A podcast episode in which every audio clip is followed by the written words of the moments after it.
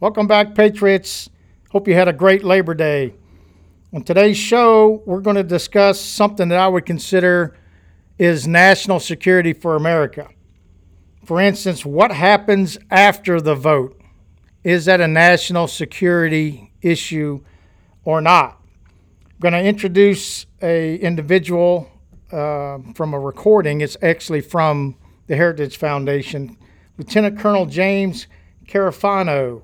And we're also going to discuss following the leaders. The media is following the leaders. And last but not least, the Bonehead Award. Again, lead, follow, or get the hell out of the way. As for the enemies of freedom, those who are potential adversaries, they will be reminded that peace is the highest aspiration of the American people. We will negotiate for it, sacrifice for it, we will not surrender for it now or ever.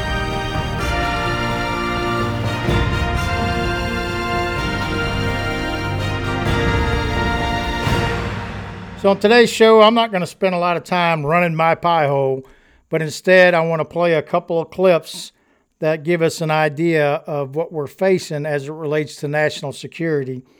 One specifically is from the BBC, which is in obviously in England, and how this individual fuels this lieutenant colonel into trying to admit that the administration is the issue and the problem with what is going on in the rioting and in the streets, when we really know it's a national security issue associated with the population and what is going on in the streets.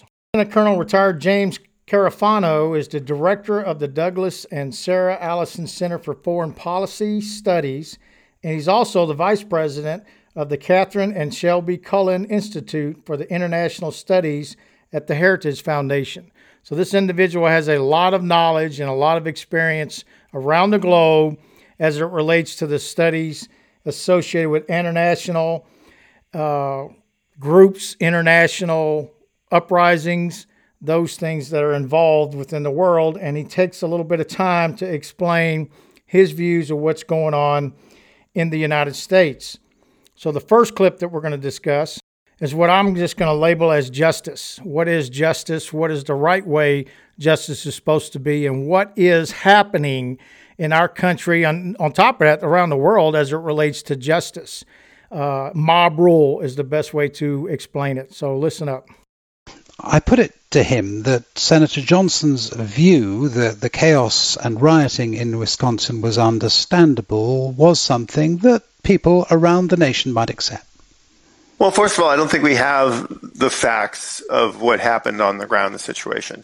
Um, second of all, what we've seen in many of these things are not spontaneous riots, but the product of organized criminal activity in, in many cities. Public safety is a prerequisite. It's a prerequisite for peaceful demonstrations, for dealing with the public health issues of COVID, for getting people back to work. And, and that only comes from when local, state, and federal law enforcement work together. We have a very decentralized system of law enforcement in the United States. And I think what they realized in Wisconsin was the governor and the mayor were very quick quick to acknowledge that they needed to bring in outside assistance to first of all calm the situation, establish public safety. That has to be the priority. I think that's the, the right decision. I think places like Portland, Seattle, where they've been reluctant to do that. We have had multiple, multiple days, uh, upwards of three months of violence in places like Portland, and it's really devastated the economy and the communities. Isn't the priority that the police stop shooting black men? And it's interesting that Mike Pence, the vice president, mentioned in his speech the rioting in Wisconsin, but actually didn't mention Jacob Blake. Well, I think the important thing in any situation in, in which deadly force is involved is, first of all, you get the facts and you provide um, you equal protection under the law and justice for everybody, uh, including the law enforcement. I mean, I think this is incredibly dangerous when we have snap judgments like you just made that shouldn't the police stop killing people when we don't even know the facts on the ground. I think it's very, very dangerous to the rule of law. It's virtually impossible in 24 hours in, in, an incident of deadly force to give conclusive assessment of everything that happened. Even when there are videos, are different perspectives. Um, there's information that you may not see on the videos. There's context. There's lots of things we may or may not know. And to make snap judgments on the performance of police is, is, is you know, and then simply say we're going to respond to how we feel about the incident and and disregard law and really destroy communities. Do you think that view of what is going on in Wisconsin and in other areas as well is going to be the majority view in the United States and that it will play into the election? I think Americans do care about public safety. I mean, I think. Uh, and I, they care that their businesses aren't destroyed. They want people to safely go to work. People want to be able to protest safely. So yeah, I do think it's a serious issue for a, a, vast amount of Americans.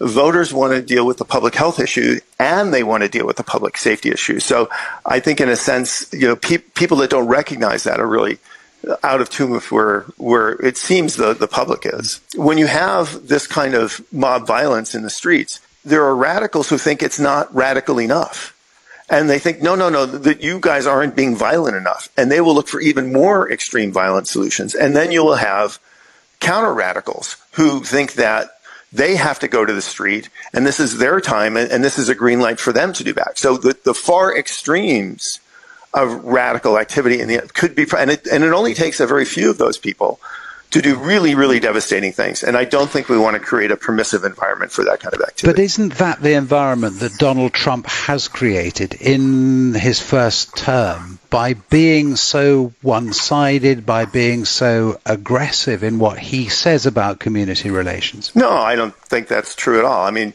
look, we had no, nothing like this for four years. Um, we've this has blown up in the last couple of months, and we could debate what's the confluence that brought it together. Is it, you know, COVID? Is it the economy? Is it the hyper partisan political atmosphere? Is it these organized groups which have really been waiting for an opportunity to do this? But I think to blame it on the president is just to myopically pick somebody you don't like and just say, well, it's his fault. Jim Carafano, member of Donald Trump's uh, presidential transition team. Thank you very much for talking to us. Thanks for having me. So, this is a BBC reporter that is basically baiting this lieutenant colonel as it relates to the cause that these people are, quote, fighting for.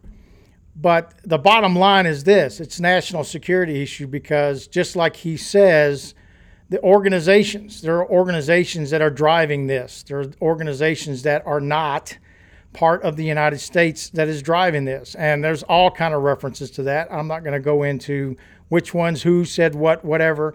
But the bottom line is this these are the foreigners trying to bait us into admitting that we are wrong, that the United States and the United States justice system is wrong. What we're saying here instead, what the lieutenant colonel is saying, no, the justice system is right. It's based on the Constitution. What is wrong is the people that are fueling the riots in the street. That's what's wrong, and it does not coincide with the justice system. This next clip is again Lieutenant Colonel James Carafano going a little bit deeper. Just, talking about the same incident that happened in Wisconsin.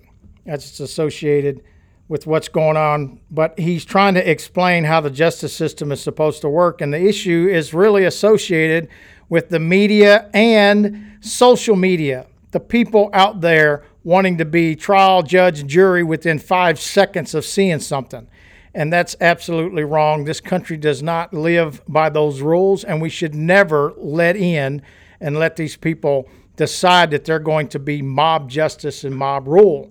And it's very difficult for me as a Marine gunny that supports and defends the Constitution of the United States to, to listen to this and to listen to what these people have to say especially the BBC reporter. He doesn't even live here. And the final thing about this, if you notice, the BBC guy, when he ended it, he described the lieutenant colonel's position as on the Donald Trump team and not that he is an expert in internal affairs. So again, they're just pointing to Donald Trump. So it's not just here, it's everywhere.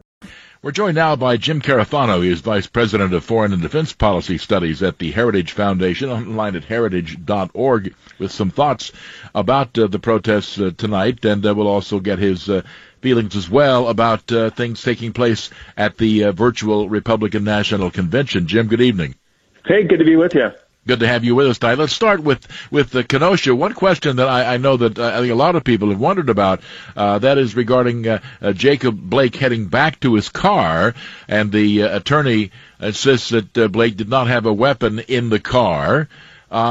But how do the police know that? It just strikes me as as how this could have easily been avoided had Blake just simply stood there, as I'm sure he was told to do. It's unimaginable to me that the police said, uh, "Well, why don't you go back to your car?" I, I, I find that very hard to believe, and I I am sorry for certainly what transcribed for for all involved, but it, does seem on the surface to have been avoidable. Well, you know, the one thing I've learned in, in, in following these incidents all these years, you know, particularly in kind of this heightened 24 7 environment that we're in is when there's an incident, uh, if people are really concerned about justice being done uh, and the truth being coming out, um, then what you actually have to do is, is to allow for a full and appropriate investigation, uh, not look at something on Twitter and say, "Well, I know what happened here." You know, I I cannot tell you how many times I have been shown videos of law enforcement scenarios and in military scenarios where people say, "Well, what do you think of this?" And I said, "Look, that's a video. There's no context here. I don't know. I don't know their state of mind. I don't know what happened before. I don't know what happened after. I don't know what you can see from other angles. I don't know what other witnesses said. You you simply can't get at instant truth. If if truth is what you really want to get to, I was frankly appalled that the the National Basketball Association said, "Well, we're we're, we're not we're suspending our games because we want justice for uh, um, we want justice." Well, if you want justice, you have to recognize that justice in a in an investigation, an incident like this, will never happen in 24 hours. And to and to create the impression that somehow justice is not being served because they haven't taken somebody out and shot them in the first 24 hours I mean, that's just nuts. And we are creating an environment where we're actually going against equality under the law and the rule of justice by by demanding instant accountability because we feel aggrieved, even though we don't know what the facts are. Patriots, I just can't even imagine getting arrested or doing something, and then all of a sudden I have 60 million people determining instantly that I did something wrong and that I should be shot. I mean, that's absolutely insane to think about that, that the justice of the mob rules and so forth.